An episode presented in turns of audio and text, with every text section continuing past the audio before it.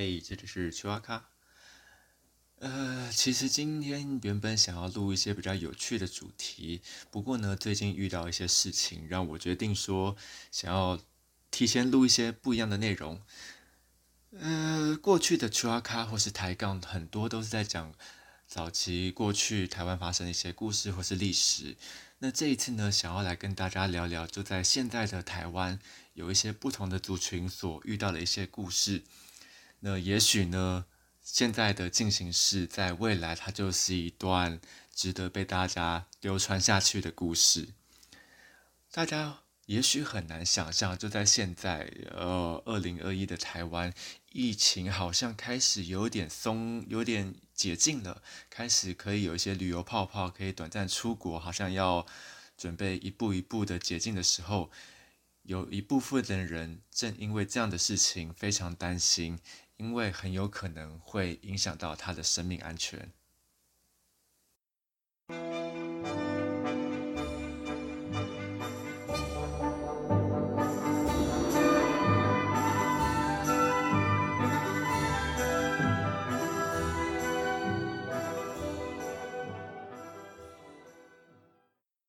现在是二零二一年三月，如果要你说出一个你近期印象最深刻的热门新闻。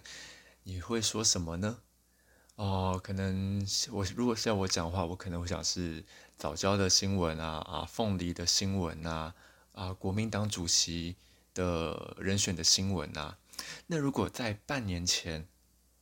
你可以想到在半年前台湾最热门的议题是什么吗？其实我自己都觉得这一题蛮难的哦，包括临时问我，我可能一时也想不起来。那。等到我查相关的新闻的时候，哦，马上回忆都回来了。半年前呢，当时最热门的议题还是撑香港。那我们把时间回到半年前，二零二零年的九月份，当时台湾有一个蛮热门的新闻，就是一个媒体工作者叫做钟胜雄，他当时因为很不满台呃政府对于流亡到台湾的香港人的一些处境，所以在他的个人页面上发出一篇贴文，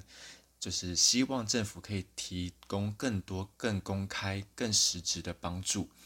那因为这个贴文呢，引起了蛮大的风波，因为在后续的讨论当中，很多人会揭露了这个香港的一些逃亡路线，跟他们后续的一些处置。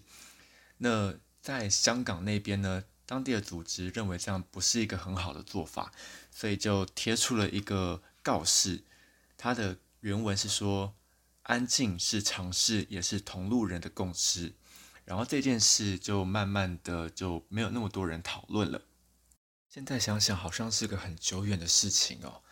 不过回一回想，会发现哦，当时在那个时候，如果你去到任何一个音乐机现场，一定都会有人拿着旗子，然后喊。时呃，光时代革命光复香港，然后走到哪里，脸书上的图文好像都会有这样子的讯息。那也因为刚刚讲这个钟胜雄的事情啊，好像慢慢的大家就有了共识，觉得说啊，这样子可能会害到一些的香港人，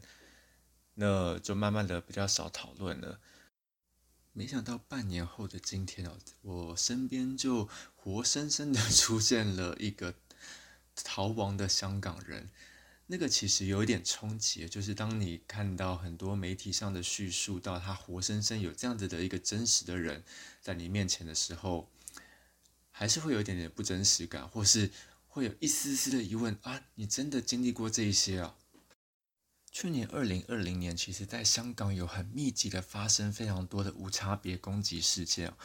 包含最有名的像元朗的袭击事件，是指在元朗地铁站有很多持着武器的白衣人冲进地铁站内无差别的攻击市民；或者是太子站的袭击事件，是指港警也是进到地铁站里面进行无差别的攻击，甚至对孕妇喷这个呃胡椒水。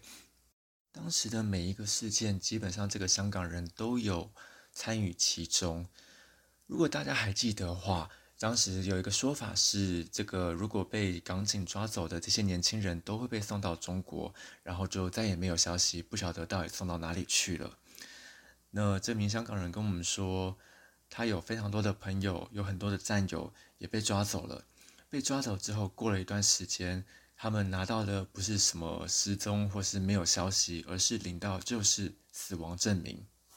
除了更真实的理解到自己抗争可能带来的后果之外，这名香港人也真实的面临到香港警察很多次的直接突袭家中，然后对家里进行搜索、骚扰，甚至是攻击。所以在三的考虑之下，他决定逃到台湾来。他当时在台湾的东部上岸，过了一段他不愿意透露食物是从哪里来的。一段时间，后来经过一些安排之后，有一些组织给提供了一些帮助，让他暂时的有一个可以住的地方。一开始我们有讨论到，在去年九月的时候，因为有人觉得政府可以提供更多实质的帮助，而在后续各种论战当中，呃，揭露了更多香港人逃亡的一些细节。那对这一名香港人来说，当时的讨论对于香港人的影响层面是真的很大的，因为你揭露的越多，表示在香港的这些人就需要变换他们的路线跟做法，那也意味着他们会面临更高的风险。那按照在政府的角度来说，很多事情变得是只能做不能说，或是他的确做的不够完美，但是他。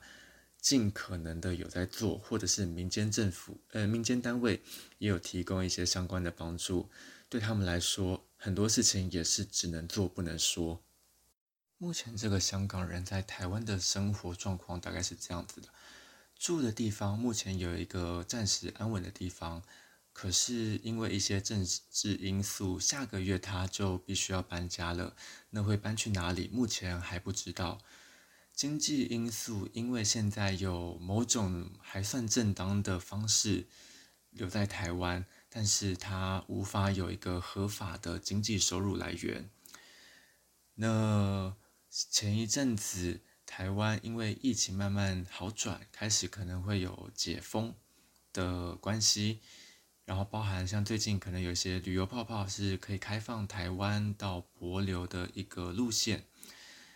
这件事情让这名香港人陷入一个非常焦虑的心情，因为随着旅游的开放，意味着很有可能他没有办法继续安稳的待在台湾，也就意味着如果他没有办法好好的待在台湾的话，他不管是回到香港或是被送到中国，那他很有可能遇到的就是跟他战友一样的下场。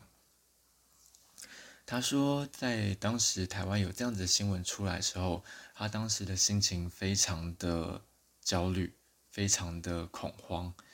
所以呢，他当时最能够放松自己的方法就是骑自行车。这个骑自行车可能跟我一般骑的不太一样，他一天骑的路程会超过两百公里。他觉得只有这样子的方式才可以让他比较轻松一点。我有问过他一个问题，就是我想象，如果我是这名香港人的话，我对于未来的想象到底是什么？我好像回不去自己的家乡，家乡好像短期之内也不会有什么改变。我来到一个不熟悉的地方，可是下个月我的生活会长什么样子，我都不知道。那其实他也没有一个明确的回答。也许对他来说，在台湾现在过着不确定的生活，也比在香港过的生活好上许多。呃，如果你对这个他们香港的现况啊，或是过去发生一些事情，或是未来的可能，有很多的兴趣的话，可以看一部港片，叫做《十年》，里面做了蛮多的想象。那实际上好像也往那样子的方向去靠拢。好了，以上就是今天的曲阿卡的内容，想要跟大家分享，就是我所看到，在现在的台湾看起来好像一片和乐，大家在在想着国民党主席到底是谁，